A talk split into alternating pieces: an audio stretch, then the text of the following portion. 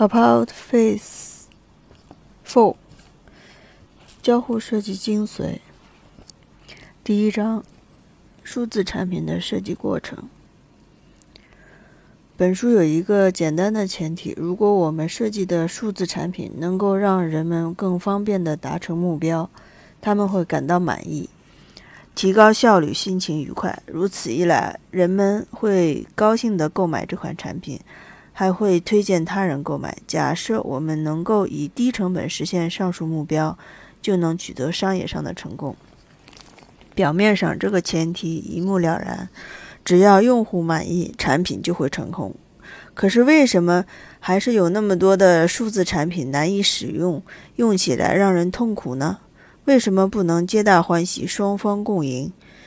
尽管我们一直在更快、更廉价。更便捷技术的创新道路上稳步迈进，为什么人们仍会感到沮丧？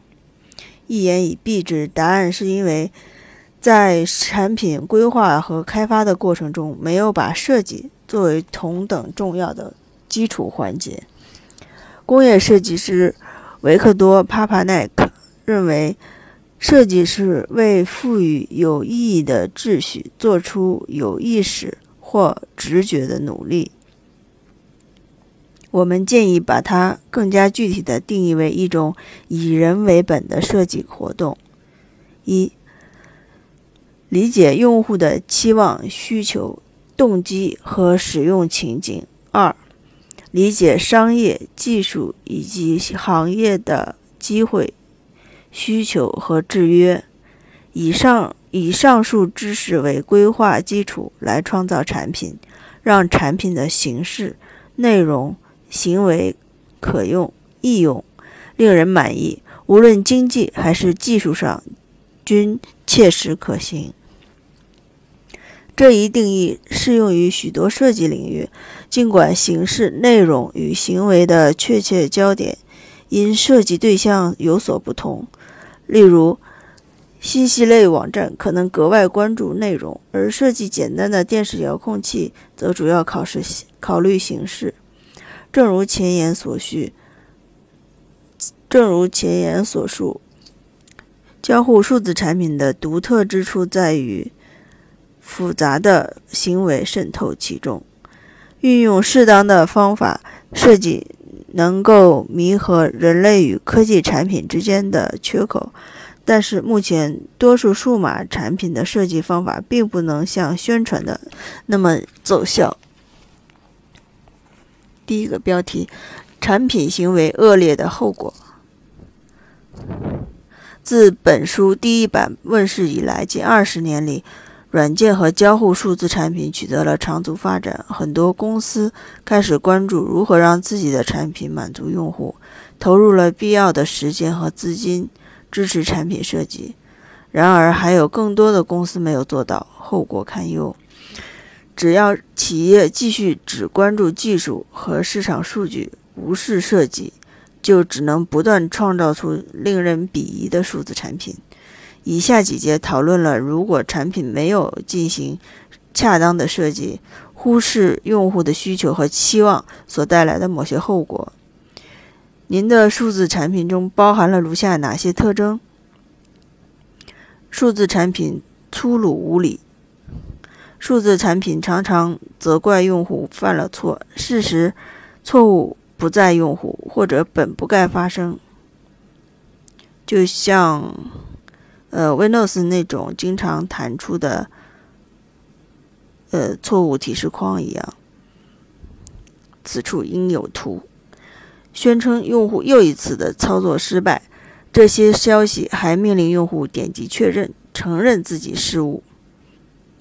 数字产品和软件经常有一串短促的问题连珠炮似的审问用户：“你把文件藏哪儿了？”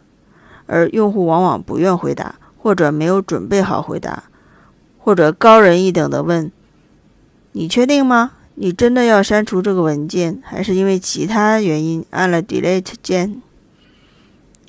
呃，就像那时候在 iTunes 上面用你的网络连接失败，下面的那个按钮上面写的是“好”，请问设计师好在哪里？真的很气愤。继续原文，这些软件驱动的产产品也缺少基本的礼貌，他们记不住我们告诉他们的信息，也无法很好的预测我们的需要。即便是，即便，即便是 iPhone 这种通常能够提供良好用户体验的数字设备，也没想到参加商业会议时，人们不想被随便打进的电话所干扰这一点。即便这场会议就在 iPhone 的日历表上写着，为什么 iPhone 就不能安静地将家人以外的人拨打电话转入语音信箱？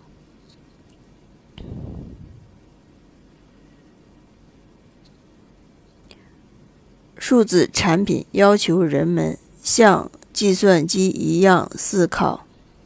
数字产品经常假设人们非常了解技术，例如在微软的 Word 中，如果用户想重命名正在编辑的文件名，就必须知道，要么关闭文件后再改，要么在菜单中选择另存为（括号），还必须要记得随后删除旧文件（括号结束）。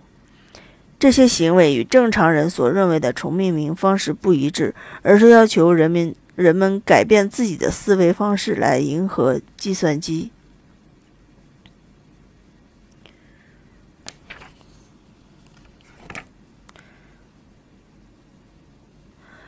数字产品常常也晦涩费解，把真实含义、意图和动作隐藏起来，让用户无从知晓。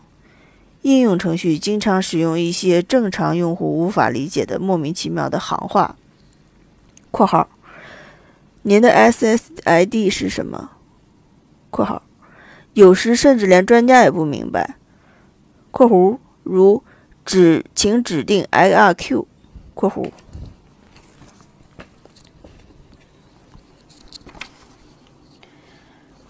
数字产品马虎大意。如果一个十岁孩子的行为像某些软件应用或者设备一样，肯定被关进房间，不准吃晚饭了。这些产品会忘记关机，忘记关冰箱门，把鞋子随便丢在地板中央，记不住五分前五分钟前才告诉他的事情。例如，如果保存了一份 Word 文档。然后打印文件，接着尝试关闭文档时，程序会再次问是否想保存。显然，打印动作让程序以为文档又被修改了，尽管文档没有做改动。你妹，对不起，刚才木有听到。软件经常要求人们脱离主任务流，执行一些本不需要另外打开一个界面或额外导航才能完成的任功能。然而，某些危险的命令却会放在眼前，不小心就会触发。例如，Dropbox 的上下文菜单中，删除键位于下载和重命名之间，非常容易让人不小心就误删掉原本为安全起见上传到云端的文件。此外，软件，尤其是商业和科技应用程序的外观复杂混乱。使导航和理解变得困难，这完全没有必要。数字产品要求人来干重活。计算机和硅基设备，硅基设备是什么？硅谷的谷，硅谷的硅，基础的基。原本是为了让人省事的。但是，当我们每次到现场观察人们在这些技术的辅助下工作时，都震惊于，仅仅是为了恰当的操作软件，人们被迫做大量的工作。这些工作无处不在，从简单的窗口间复制数据（括弧）或者更糟糕的是重新输入（括弧）到尝试（括弧）经常会失败（括弧）在无法沟通的沟通的应用程序之间。粘贴数据，再到我们无处不在的点击拖曳窗口和小部件，仅仅是为了访问天天都使用的隐藏功能来完成。随处可见的事实证明，数字产品需要好好解释一下这些拙劣的行为。标题二：为何数字产品表现如此糟糕？开发过程中诞生的多数数字产品，就像从冒泡容器中浮出的科幻怪物。企业规划和研发产品时，重点不是满足使用产品的用户的需求，而是创造出技术先进却难以使用的和控制的产品。和科学怪和科学怪人一样。他们失败是因为没有在作品中注入人性。真正的问题到底在哪里？为什么整个技术行业设计不好？数字产品为什么整个技术行业设计不好？数据数字产品的交互部分呢？目前创造软件驱动产品过程中哪个环节出错，导致现在这种混乱的局面？原因有以下四点：一。重点错置，产品管理和开发团队工作重点错置。二、无视产品的真实用户，不了解哪些用户的基本需求能推动产品成功。三、利益冲突，开发团队既要设计又要打造用户体验时存在利益冲突。四、设计流程缺失，对于客户需求进行收集、分析和利用。从而以此来驱动产品的终端体验。下面详详细讲述以上四点。第一，重点错置。数字产品的问世容易受到市场营销人员与开发人员这两个经常对立阵营的左右。市场营销人员擅长于理解和估计商机，精于。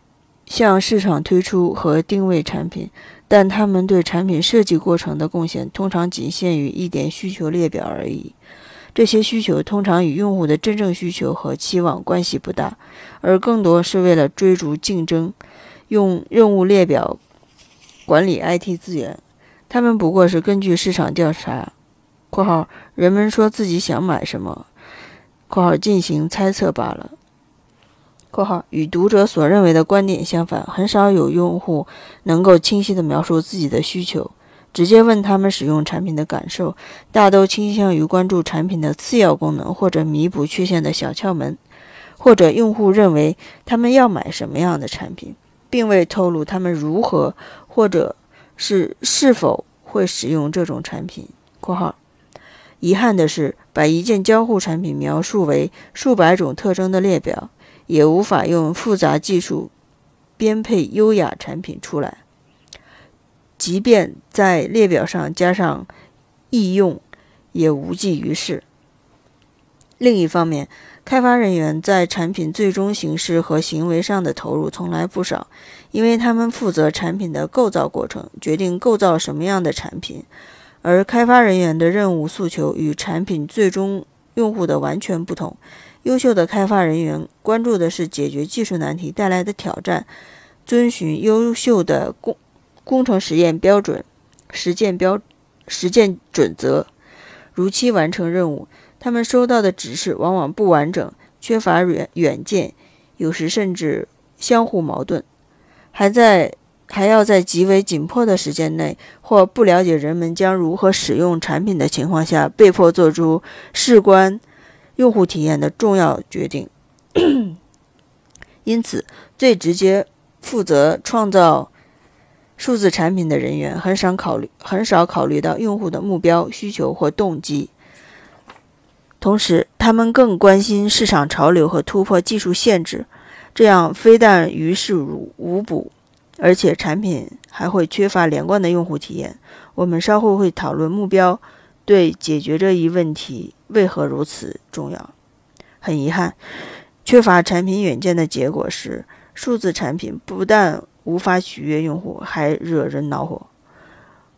不能提高，反而降低效率，无法满足用户的需求。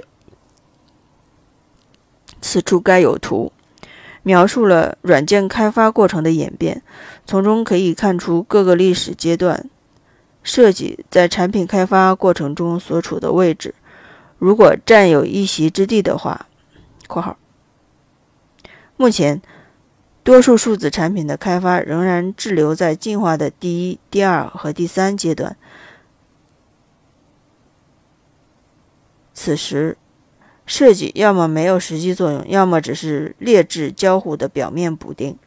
正如下面将要探讨，为了确保产品真正满足用户的需要，设计过程应当先于代码和测试工作。这几个步骤是：启动、设计、构建、测试、发行。图一杠二。二、无视产品的真实用户。数字技术产业并未很好的理解如何取悦用户，这是一个非常不幸的事实。实际上，大部分技术产品都是在不太了解用户的情况下制造出来的。我们或许知道用户群处于哪个细分市场，收入多少，周末怎么度过，以及买什么车。我们甚至对他们从事的职业以及他们例行的主要工作任务有个大致的了解。但是，知道这些就能够如何了解如何取悦他们，或者就能知道他们如何使用我们正在制造的产品吗？这能告诉我们用户为什么会用到这些产品的这些功能，为何他们会选择我们的产品而不是我们竞争对手的产品，或者如何能让他们选择我们的产品？很可惜，我们无从知晓。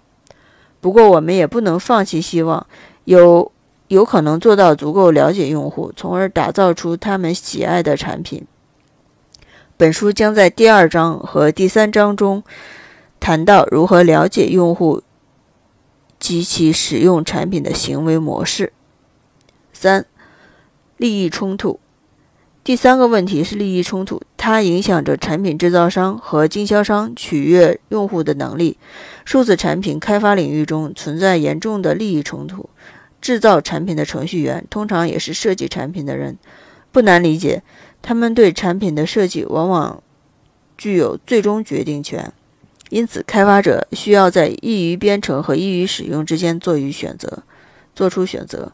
由于程序员的业绩评估主要取决于其编程效率以及能否在极其紧张的时间内完成任务，这样一来，大多数大多数软件产品设计方向就显而易见了。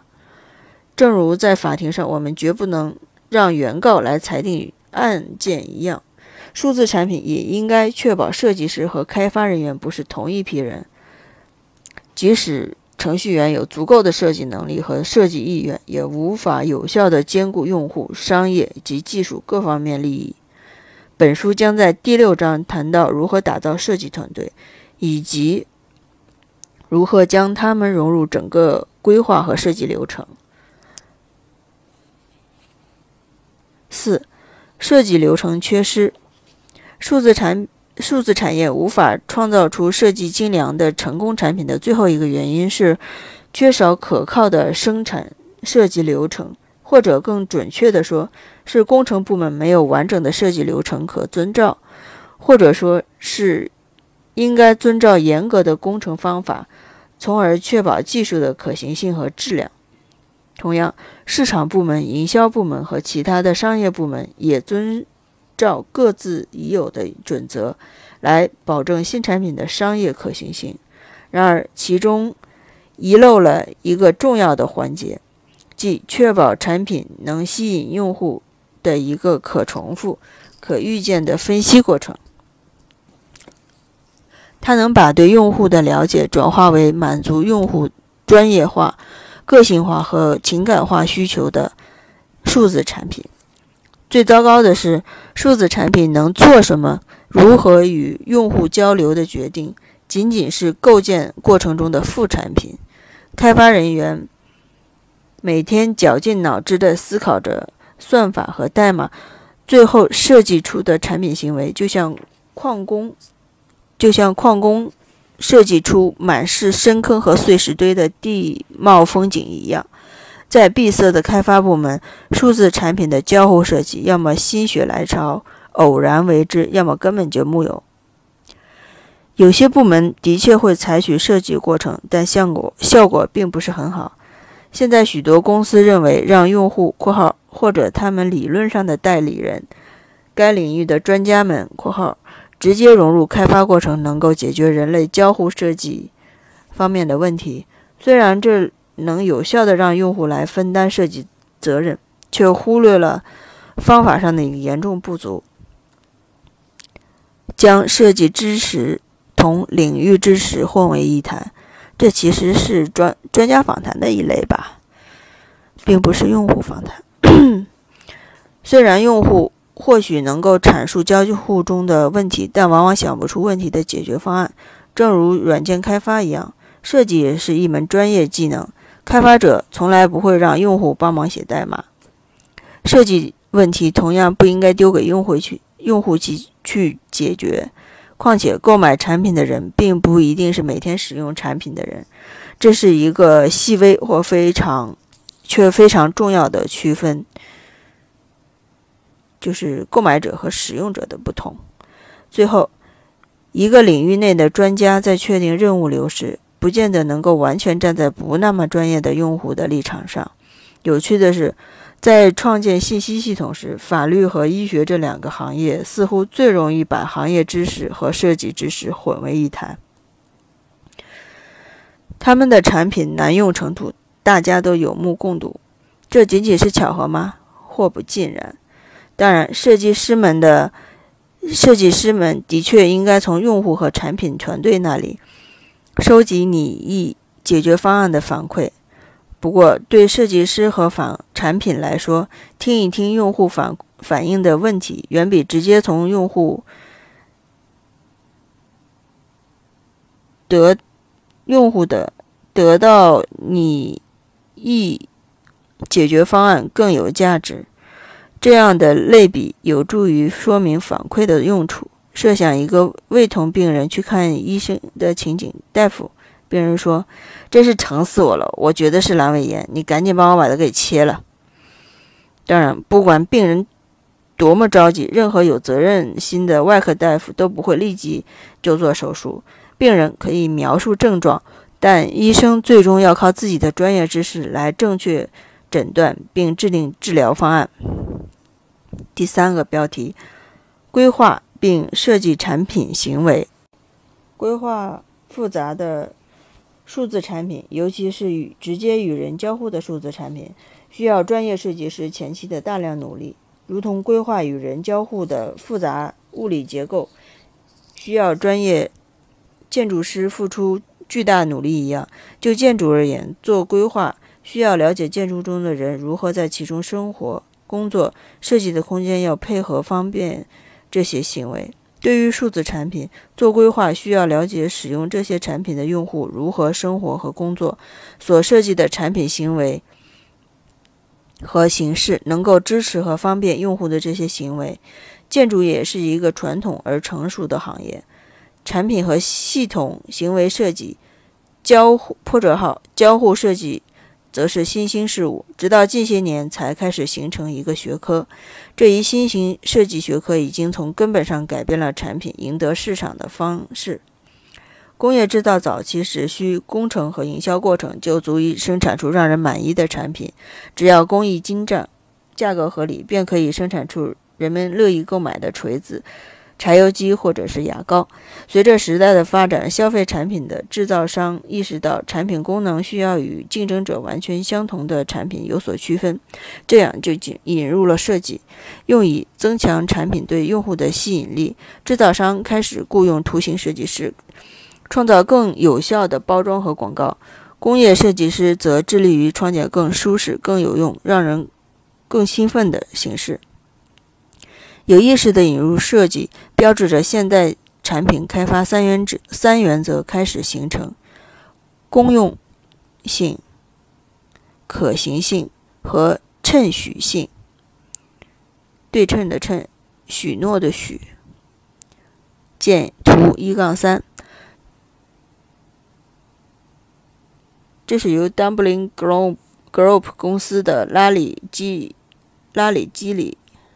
提出的三原中三原则中任何一个要素的弱化，都不可能使产品经受住时间的考验。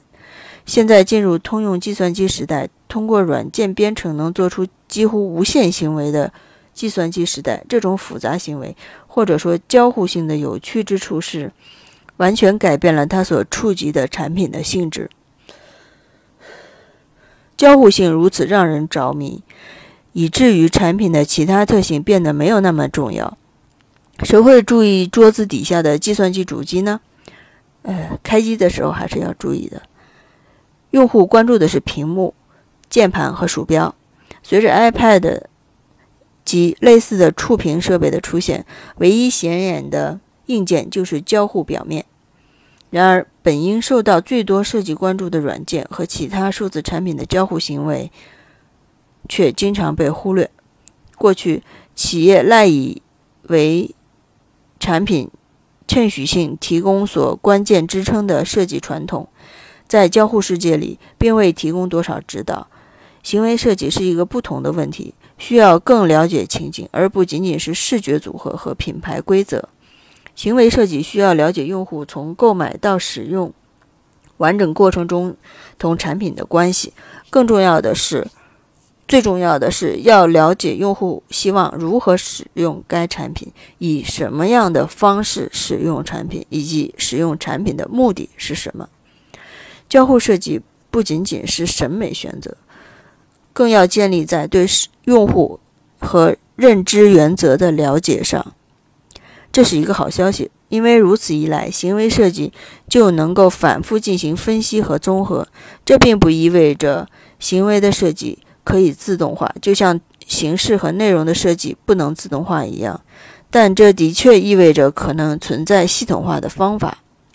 当然，不能抛弃形式和美学规则，这些规则必须与更宏观的目标相配合，通过恰当的设计行为实现用户目标。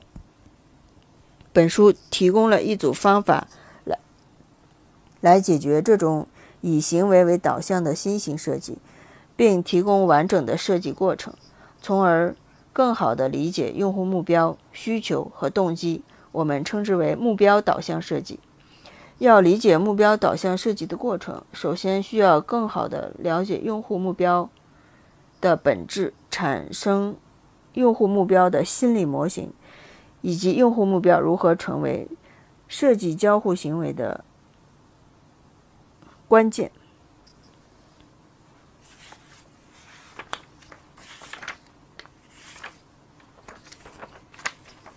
第四个标题：识别用户目标。那么，什么是用户目标呢？我们该如何识别？又该如何区些区分哪些是真正的？真正的目标，而不是因设计工具或业务流程低劣而强迫用户执行的任务。所有用户的目标都一样吗？会随时会随时间变化吗？本章余下的内容将尝试回答这些问题。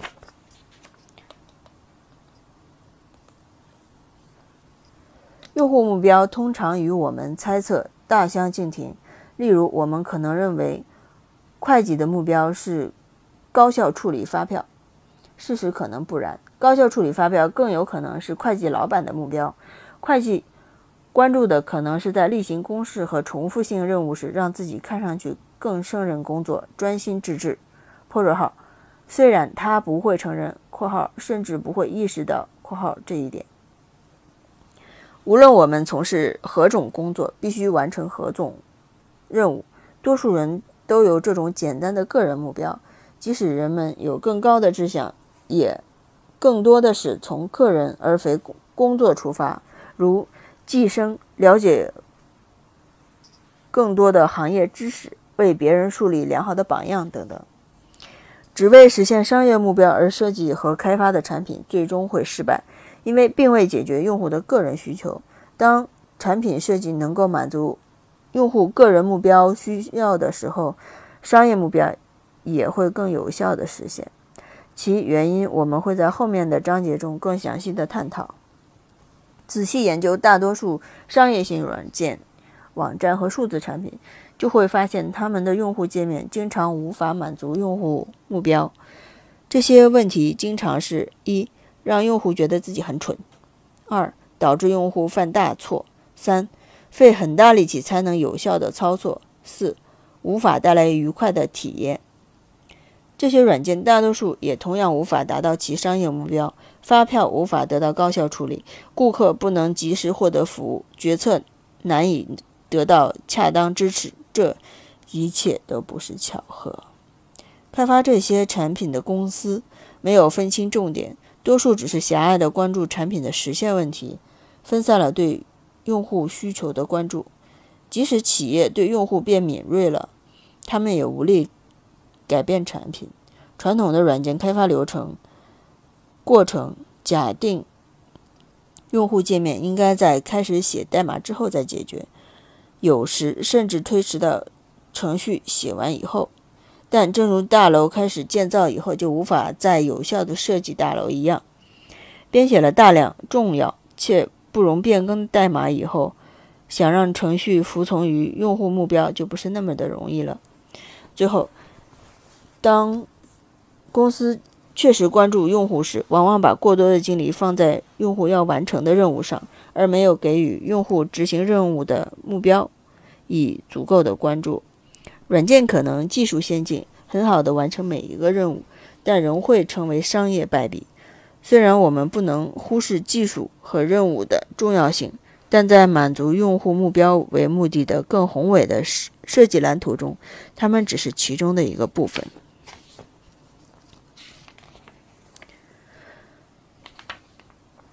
目标 vs 任务和活动。目标目标不等于任务或活动，目标是对最终情况的预期，而任务和活动只是达成一个或者一组目标中的目标的中间步骤。（括号在组织中的不同层次上）唐纳德·诺曼。描述了一种层级结构，在这种结构中，活动由任务构成，任务由动作组成，动作又组又由操作组成。按照这个方案，诺曼提倡以活动为中心的设计 （ACD 简称），强调首先要理解和重视活动。他认为理理解人们如何适应手头的工具，以及使用工具展开活动。就能更好地影响工具的设计。诺曼这一思想的基础来源于活动理论。这一理论是前苏联时期的心理学理论，强调通过了解人们与世界的互动来了解人们的身份。近年来，人们改造了这一理论，用来研究人机交互，其中尤以邦尼纳迪所起的作用最大。诺曼诺曼断言。以基于任务的传统数字产品设计产生的结果有缺陷。他说的没错，许多开发人员和可用性专家在设计界面时仍然采用询问“任务是什么”的方法，尽管这也能完成设计任务，只不但不过是一点点逐渐改进而已，不会产生让产品独树一帜的解决方案，通常不能满足用户。诺曼的 ACD 方法。强调用户情景的重要性。尽管此举朝着正确道路迈了一步，但我们认为这远远不够。虽然 ACD 之类的方法对于恰当的分解用户的行为是什么非常有效，但实际上并未解决每个设计者首先要提出的问题：用户一开始为什么要展开某个活动、任务、动作或者操作？目标驱动人们开展活动。理解目标可以帮助你理解用户的预期和渴望，反过来又会帮你决定哪些动作的确和设计相关。只有对用户的目标进行分析以后，任务和行动分析才会在细节处理上起作用。问问用户的目标是什么呢？能够让你理解活动对于用户的意义，从而创造出。更加恰当、更加令人满意的设计。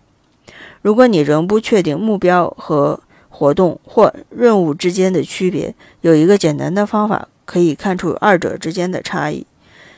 由于目标受人类动机驱使，因此随时间的推移变化很慢，甚至没有变化；行动和任务则易于变化，因为几乎完全依赖于手头的技术水平。例如，某人从北京去旧金山，他的目标可能是快速、舒适、安全的抵达目的地，而一一名移民想要快速并舒适的出行，会选择坐有遮蔽的四轮马车。考虑到安全问题，他可能会随身携带一把枪。而今天，商务人士从北京到旧金山，则会乘坐飞机出行。出于安全考虑，他必须把枪放在家里。移民和商务人士的目标是相同的，没有变化。但由于科技的进步，他们的活动和任务则迥然不同，有时甚至截然相反。而且他们的身份也不一样。完全按照对活动和任务的理解来设计，存在很大的风险，极有可能让设计束缚于早已过时的技术模式中，或者采用的模式只能满足公司目标，却无法满足用户需求。通过目标来看问题，便可以利用现有科技消除不相关的任务，从而极大的便利活动。更先进的技术会使人。此前展开的任务和活动毫无必要。理解用户的目标可以帮助设计者消除这一类的任务和活动。设计要满足情境中的目标。很多设计者认为，让用户界面和产品交互更加易于学习，应该始终是一个设计目标。易于学习是一条重要的指导原则，但事实上，设计目标依赖于具体的情境。用户是谁，在做什么，目标是什么？一味的遵循与用户目标和需求不相关的规则，是无法设计出好产品的。以自动呼叫分配系统为例，用户使用该产品，按照处理呼叫的次数付费。用户最关心的不是产品是否易于学习，而是转接呼叫的效率以及完成呼叫的速度。不过，易于学习也是很重要，因为这会影响雇员的幸福感，最终影响人员更替率。所以，设计中应该同时考虑易用性和处理能力。但毋庸置疑，吞吐能力是用户对该系统的重要需求。所以在必要时，易于学习应该位列其次。一旦用户学会这一系统后，如果程序还是指导用户一步一步的执行，就只能让用户感到厌烦。另一方面，如果产品是公司大堂用来帮助来访者或，呃，帮助来访者寻找路线的公用信息亭，那么很明显，便于新用户使用就是一个重要的目标。尤为适用于效率工具的交互设计的通用指导准则是：优秀的设计让用户更有效率。这一指导准则考虑到了人们的普遍目标、更具体的商业目标以及易用性这一与大多商业环境相关的目标。如何让用户更有效率，决定权在设计师手上。如果软件让用户完成任务却没有解决用户的目标，则几乎无法提高效率。如果任务是在数据库中输入五千个名字和地址，那么一款顺利运行的数字数数据输入程序远不如从发票系统中自动提取名字的自动化程序更能满足了用户目标。虽然任务是用户的关注点，但设计者要关注任务之外的问题，明确最重要的用户是谁，进而确定用户目标是什么，为什么是这么这个目标。挖掘、深掘用户目标。标题：实现模型和心理模型。计算机领域仍然使用“计算机素养”一词。权威人士经常谈到，为何一些人有这种素养，而一些人没有？具有这种素养的人，又如何会在信息经济中取得成功？而缺乏这种素养的人，则不可避免地落入社会经济学的裂缝中。然而，所谓的计算机素养，不过是一种委婉的说法，是为了迫使人们理解应用逻辑的内在工作原理，而不是让数字产品适应人们的普人们的普遍的思考方式。接下来，我们将探讨人们试图使用数字产品时到底发生了什么，以及设计在。在将编码转化为用户可理解、可接受的产品体验当中扮演的角色。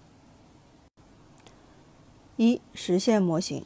任何机器都有一套机制来达成目标。例如，电影放映机运用错综复杂的部件创造视觉幻想，它在一瞬间发出一束很亮的光线，穿过半透明的微微缩图像，然后在下一幅微缩图像就位前挡住光线，下一幅图像就位后再次投射的光线。电影放电影放映机以每秒二十四次的频率重复这个过程。每次一幅图像，软件驱动的产品没有类似的机制，取而代之的是算法和相互通信的代码模块。诺曼和其他人用系统模型来指代这种有关机器和程序实际的运作方式。我们更倾倾向于使用“实现模型”这个术语，因为它描描述了代码实现程序的细节。设计设计出能反映实现模型的软件更为简单。从开发人员的角度出发，为每个功能设计一个按钮，每个数据输入设计一个字段，每一步交易设计一个页面，每个代码模块设计一个对话框，是完全符合逻辑的。虽然这部分虽然这充分体现了工程上的基础结构，但没有为用户提供连贯机制来完成其目标。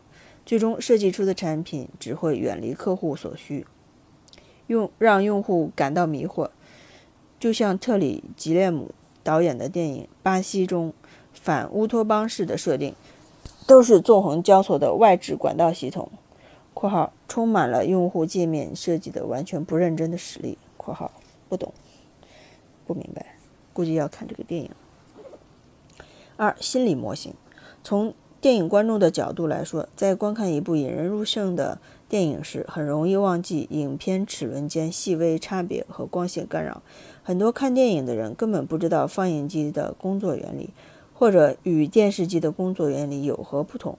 在电观众来看，放映机只不过是大屏幕上投射投射出移动的图片而已。这被称作用户的心理模型 （mental model）。或者概念模型 （conceptual model） 概念模型。人们使用产品时不需要了解复杂机制工作原理的所有细节，因此可创造出一种快捷的认知方式来解释复杂的机制。这种方式足以应付人们与产品的交互，但不一定能够反映产品实际的内部工作机制。例如，很多人认为把真空吸尘器或者搅拌机接上电源时，电流就会像水一样顺着细细的黑线管从墙里流向电器。这种心理模型适用于家电，但实际上，家用电力的实现模型与管子中流动的液体毫无形似之处，而且电视每秒钟转换一百二十次，但这些都与用户无关。然而，在数字世界里，用户的心理模型和实现模型经常是截然不同的。就像我们经常忽略这样一个事实：手机的工作原理其实与座机不同。相反，它实际上是一个无线电接收器。我们在打电话的时候，需要多个不同基站无线中实现电波的交换连接。知道这些，并不会帮助我们了解使用如何使用手机。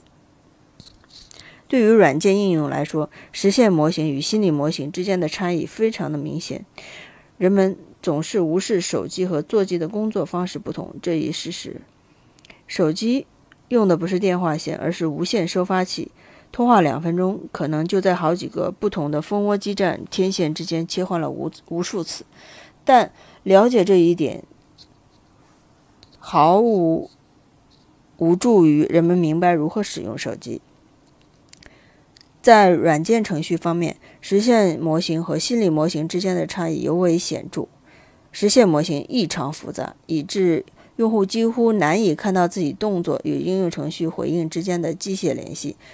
人们用电脑编辑数字音乐或者创建数字视频特效时，就根本看不到与机械世界的相似之处。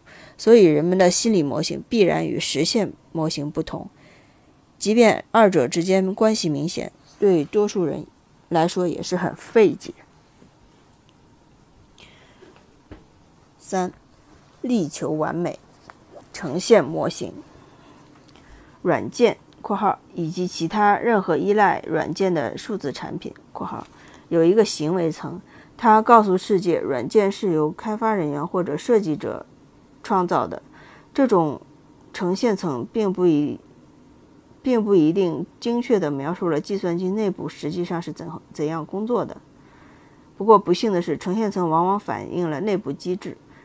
软件呈现的计算机功能独立于计算机。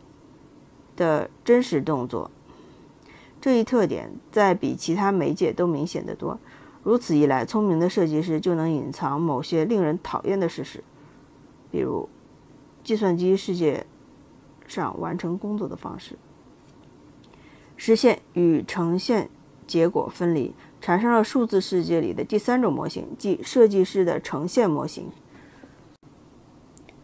（represented model）。设计师如何选择向用户呈现程序的功能？诺曼称之为设计师模型。在软件世界里，程序的呈现模型可以（括号也常常应该）（括号）与程序的实际处理结构不同。例如，操作系统能够使网络文件服务器看起来像本地磁盘一样。这种模型并没有呈现出物理磁盘可能在数英里之遥的事实。机械世界普遍没有这种。呈现模型的概念。图一杠四展示了三种模型的关系。图一杠四文字：实现模型、心理模型与呈现模型的对比。工程师往往必须按照既定的方式开发软件，受制于技术和业务上的限制。软件如何工作的模型称之为实现模型。用户认为必须用什么方式完成工作？以及应用程序如何帮助用户完成工作的方式，被称作用户与软件交互的心理模型。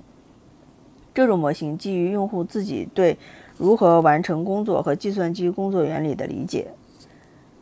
设计师将软件运行机制呈现给用户的方式称之为呈现模型。不同于其他的两个模型，设计师对呈现模式有更大的控制权。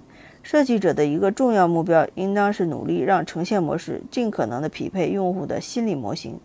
因此，设计师详细理解用户目标用户对软件使用方法的看法非常的关键。结束。呈现模型越趋近于用户的心理模型，用户就会感觉程序越容易使用和理解。通常，呈现模型越趋近实现模型。用户对应用软件的学习和使用能力就越低，除非他是个程序员。这是因为用户的心理模型往往与软件的实现模型存在差异。我们倾向于采用比较实际、比实际更简单的心理模型。因此，如果创造的呈现模型比实现模型更为简单，就能帮助用户更好地理解。在软件中，我们想象单击滚动条时。电子表格软件把新的单元格滚动进视野中，实际上并没有真正的滚动动作。视野之外也没有一张单元格，而是由值构成的紧凑数据结构。结构之间有指针，软件把这些内容综合起来，实时的生成新的图像显示出来。电脑能够协助人类的一个重要途径，就是以简单、易于理解的方式呈现复杂的数据和操作。因此。与用户心理模型相符的用户界面，要远远优越于仅能反映实现模型的界面。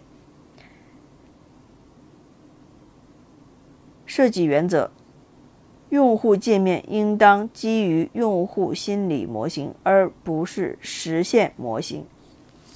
结束。在 iPad 版 Adobe Photoshop Express 中，用户可以调整一组十种不同的。视觉滤镜包括噪音、对比、曝光、底色等。这款应用的界面输入数据不是采用数字字段或者是各种控件，而是显示一一组已编辑好的照片的缩略图。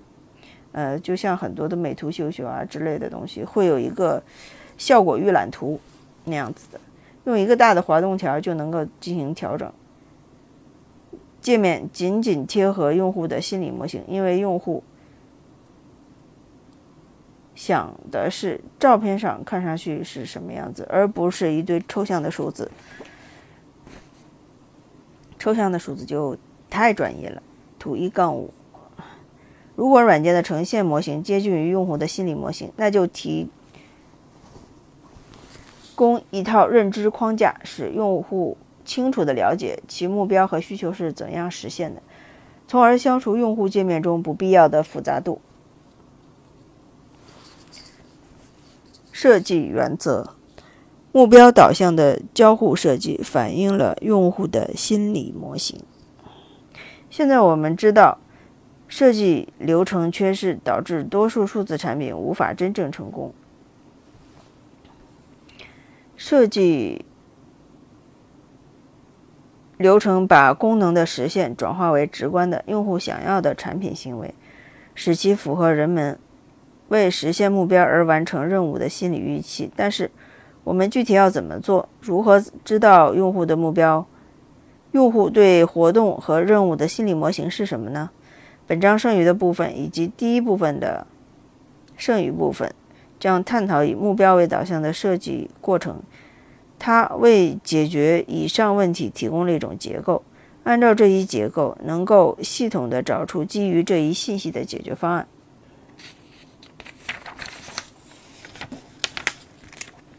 目标导向设计概论：大多数技术型公司没有一个用于产品设计的适当过程，即便是一些较为有前瞻性的、自诩已经建成一套设计过程的机构，也会因采用传统的方法解决研究和设计中存在的问题，而在一些重点上有争执。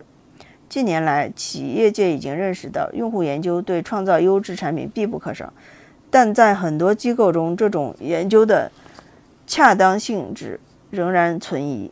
量化市场研究和市场划分对销售产品来说大有益处，但无法为人们提供关于实际上如何使用产品（括号尤其是具有复杂行为的产品）（括号方面的重要信息）（括号更深入的探讨，参见第二章）（括号分析有了结果以后，就会出现第二个问题。）多数传统方法无法将研究结果转化为设计方案，长篇累牍的用户调查数据无法轻而易举地转化为一组产品需求，而 更无法转换为有意义、恰当的界面结构。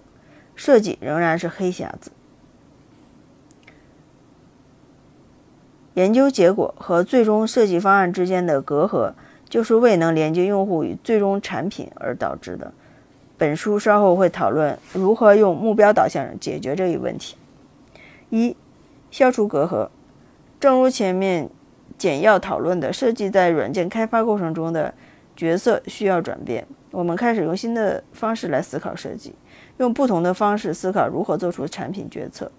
作为产品定义的设计，很遗憾，设计在技术。工业领域已经成为限制性的代名词。对许多开发者和管理者来说，设计意味设计代表意味着图一杠二中第三个流程示意的示意图的内容，只是装点一下实现模型的视觉效果而已嘛。但是，恰当的运用设计时（括号图一杠二所示第四个示意图的进程）（括号）。不仅可以发现用户需求，还能规范产品的行为和外观。换句话说，设计在用户目标、业务需求和技术制约的基础上，提供了真正意义上的产品定义。作为研究者的设计师，如果设计要定义产品，设计师就必须发挥比传统设计更为广泛的职责，尤其当设计的对象是复杂的交互系统时。当前开发过程。的主要问题之一是，大家各司其职，分工过度专业化。研究者只负责研究，设计者只负责设计。见图一杠六。可用性和市场研究者分析用户和市场的研究结果，将转换结果丢给设计师或者程序员。这种模式缺失了如何系统的把研究转化合成设计方案。解决这一问题的一个方法是让设计者学着成为研究者。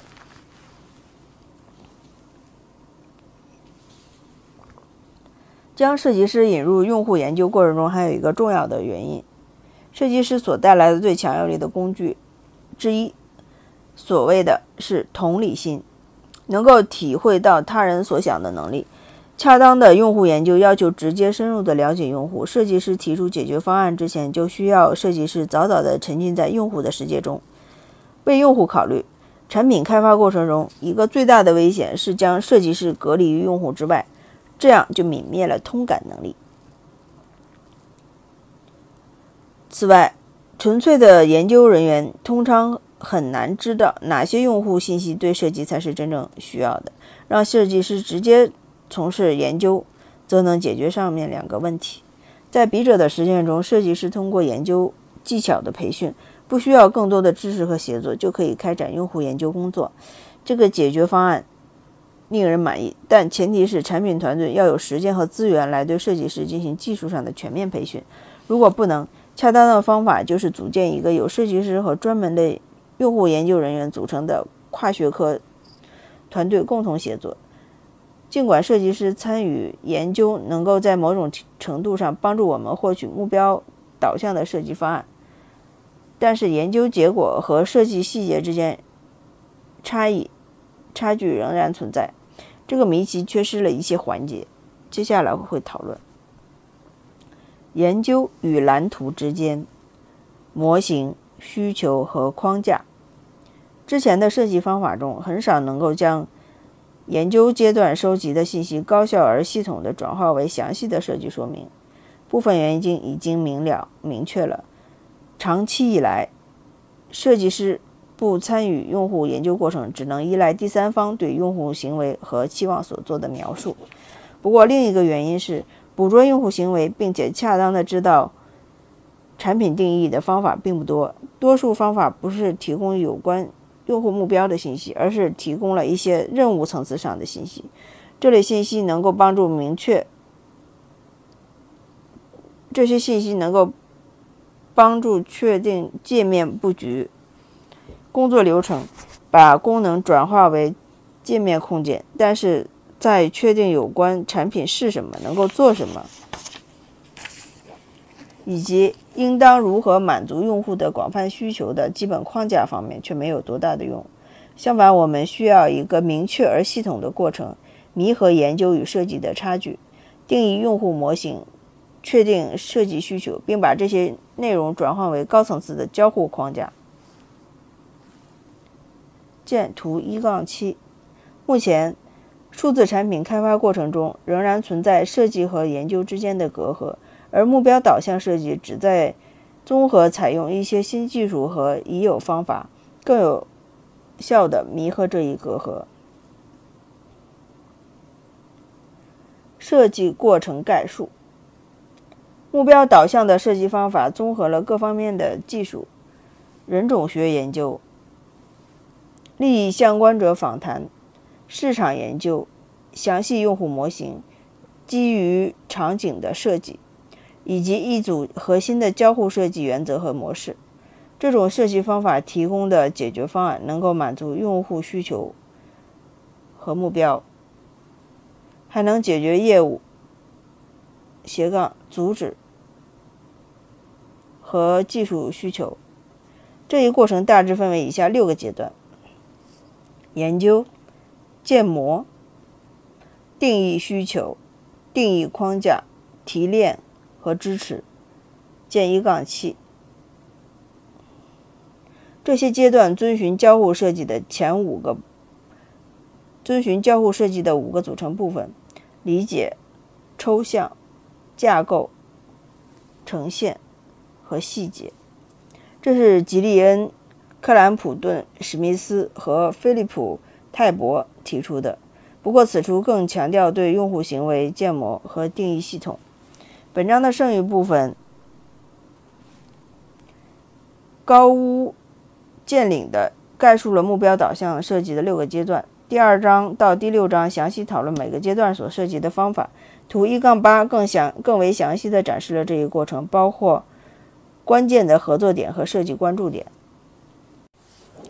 研究研究阶段运用人种学实地研究技术（括号观察和情景访谈）（括号来获取有关产品的真正用户和或潜在用户的定性数据），还包括考察对手产品、对市场研究、技术白皮书和品牌战略的分析，以及对产品的利益相关者、开发人员。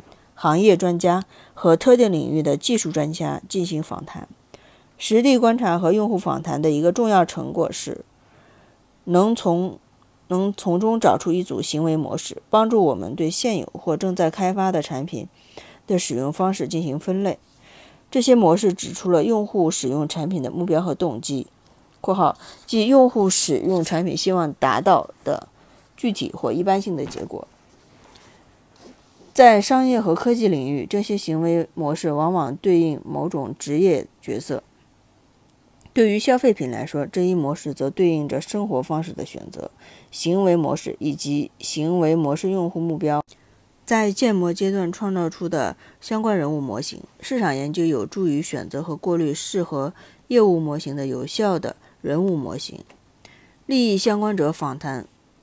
文献研究以及产品审核能够加深设计者、设计师对领域的理解，阐明设计必须支持的商业目标、品牌属性及技术限制等。第二章详细讨论目标导向研究技巧。建模在建模阶段，可将在分析实地研究和访谈结果中发现的行为和工作流模式。综合到领域和用户模型中。领域模型包括信息流和工作流程的图表。用户模型（括号或说人物模型）（括号）则是一种详细混合的用户原型，代表研究阶段找出来的行为、态度、天赋、目标以及动机的明确分组。人物模型是基于场景的叙述方式、叙述式方法中的主角。这种方法能够在框架定义阶段迭代式的生成设计概念，提供反馈，以保证提炼阶段设计一致恰当。它还是强大的交流工具，能够帮助开发人员和管理人员理解设计背后的考虑，基于用户需求来确定不同功能的优先级。在建模阶段，设计师采用多种方法工具来对人物模型综合。区分角色及其优先级，研究不同种类的用户目标，将人物模型映射到一系列行为中，来保证不缺失或者重复。基于每个人物模型和其他人物模型目标的交叉程度，对不同目标进行对比，确定优先级。通过这一过程，从一组人物模型中挑出具体的设计目标，选定人物角色类型的过程。就决定了不同人物模型对产品最终设计形式和行为的影响程度。第三章将详细讨论人物模型和目目标开发。需求定义：设计团队在需求定义阶段所采用的设计方法，为用户和其他模型之间提供了急需的联系，也提供了设计框架。这一阶段主要采用场景为基础的设计方式，其重要突破在于。将满足具体人物模型的目标和需求置于首位，而不是关注抽象的用户任务。人物模型能够帮助我们确定哪些任务重要，原因何在，从而创造出的界面尽可能减少完成任务所花的力气，同时保证回报最大化。人物模型成为这些场景的主角，而设计师则通过角色扮演的形式探索设计空空间。对每个界面斜杠主要人物模型来说，需求定义阶段的设计过程要分析人物模型的数据和功能性需求（括号术语为对象、动作和情境）（括号根据不同情境下人物模型的目标、行为以及与其他人物模型的交互，来对这些数据和需求进行优先级排级排序）。获取信息，这种分析通常通过一种反复提炼的情景场景过程来完成。这一过程从人物模型在日常生活中使用产品开始，描述高层次的产品接触点，从而持续的一层一层的深化下去，不断定义细节。除了这些在产场景中产生的需求之外，设计师还要考虑人物模型使用产品的技巧和体能状况，以及与使用环境有关的问题。商业目标所期待的品牌属性和技术限制也是考虑因素，而且要与人物模型的目标和需求相平衡。这个过程就是需求定义，起到平衡用户、业务和技术需求的作用。这些需求都是设计需要自遵循的。第四章将探讨如何通过使用情境来建立需求框架定义。在框架定义阶段，设计者创造、创建整体的产品概念，为产品的行为、视觉设计以及（括号适用的话）（括号物理形态）定义基本的框架。交互设计团队采用两种重要方法论工具，加上情景场景，整合成了一套交互框架。第一种是一组通用的交互设计原则，指导了在各种情景下如何确定适当的系统行为。本书的第二部分专门讨论适用于框架定义阶段的高级交互设计原则。第二种重要的方法论工具是一组交互设计模式，对以前分析过的问题中得出的通用解决方案（括号根据情景的不同会有所差异）（括号进行分类）。这些模式类似于克里斯托夫·亚历山大所提出的。建筑设计模式，该模式后来由埃里克·加马等人引入编程领域。交互设计模式是按照层级组织的，随新情境的出现而不断演化。这些模式不仅没有抑制设计师的创造能力，反而总能用已经检验过的设计知识提供解决问题所必须的知识。数据和功能性需求在这种高度上进行描述后，设计师就按照交互原则将其转变为设计元素，然后使用模式和原理组织为设计草图和行为描述。这个过程就是交互框架定义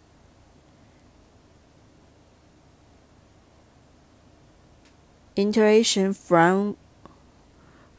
Framework definition，即一种固定的设计概念，为后续设计细节提供了逻辑和高层次的形式结构。接下来反复迭代，情景的情境的重点不断收集集中，不断收缩集中，在提炼阶段给出了设计细节。这种方法通常是自上而下（括号基于模式）（括号）。的设计和自下而上（括号基于原则）（括号的设计之间的平衡）。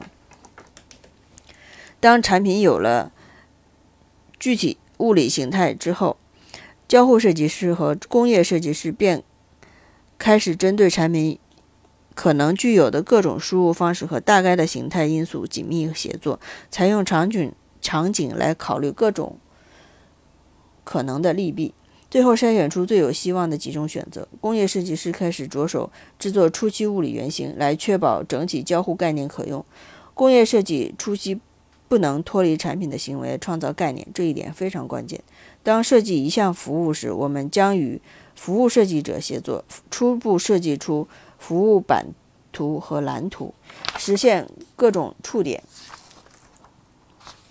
实现各接触点和不同渠道产品体验之间的协调，包括后台服务、供应商和前台用户产品体验。一旦交互框架浮现出来，视觉设计师便开始着手创建一些视觉框架，这时也称为视视觉语言策略。视觉设计者是运用品牌属性和对整体界面结构的理解来开发字体、调色板和视觉风格。提炼。提炼阶段类似于框架定义阶段，但更关注细节和实现。交互设计师此时专注于任务一致性，使用关键路径场景和验证场景，重点在于界面上的更详细的故事板路径。视觉设计者定义一个类型风格、大小、图标以及其他视觉元素，以清晰的能共性和视觉层次层级提供了吸引人的体验。在恰当的时候，工业设计师会确定材料，并与工程人员紧密合作，完成装配方案和其他技术事宜。提炼阶段的顶点是详细的设计文档，一份形式和行为规范或蓝图。这一文档按照情景需要以书面文字或者交互媒体方式来体现。第五章会在框架定义和提炼阶段详细讨论人物模型、情景、原则和模式的使用。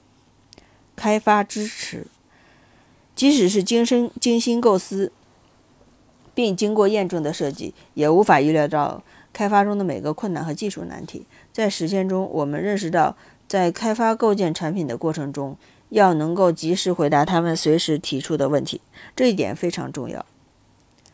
开发团队经常会为了赶工而将其工作按优先级排列，做些取舍，因此必须调整设计。这时，他们会缩减设计方案。如果交互团队，交互设计团队不能调整设计，那么开发人员也有可能因为时间紧迫而自行改动，这样有可能会严重的损害产品设计的完整性。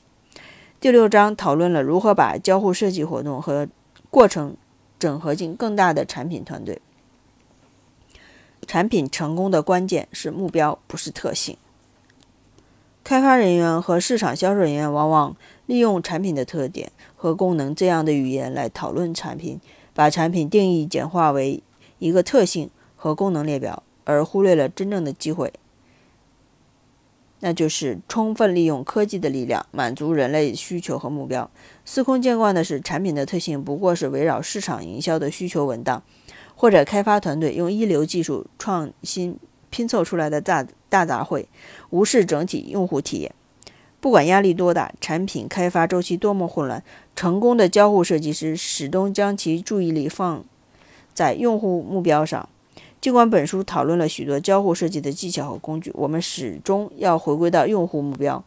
用户目标是实现 交互设计的前提和基石。目标导向设计过程及其为设计决策提供的理论基础更。能更容易的让设计者与开发者、市场与管理人员一道协同工作，还能确保正在考虑的设计不是凭空臆臆想，也不是某个突发奇想的创意，或团队团队成员个人偏好的体体现。设计原则：交互设计不是凭空猜测。目标导向设计是一个强有力的工具。能够回答定义和设计数字产品过程中出现的最重要的问题如下：一、用户是谁？二、用户在试图实现什么目标？三、用户如何看待他们要实现的目标？四、用户认为哪种体验具有吸引力并且是值得的？五、产品应当如何工作？六、产品应该采用何种形式？七、用户如何与产品实现交互？八、产品功能如何能最有效地组织在一起？九、产品以何种方式面向首次使用的用户？十、产品如何在技术上实现易于理解、让人喜欢且易于操控？十一、产品如何处理用户遇到的问题？十二、产品如何帮助不常使用或者生手？实现其目标。十三，产品如何为骨灰级用户提供足够的深度和力度？本书剩余的内容将专门回答以上问题。我们将同大家分享数百个产品设计中经过多年经验测试过的工具，帮助大家识别产品的关键用户、理解用户以及其目标。理解用户及其目标。并将其转化为有效且吸引人的设计方案。第一章完。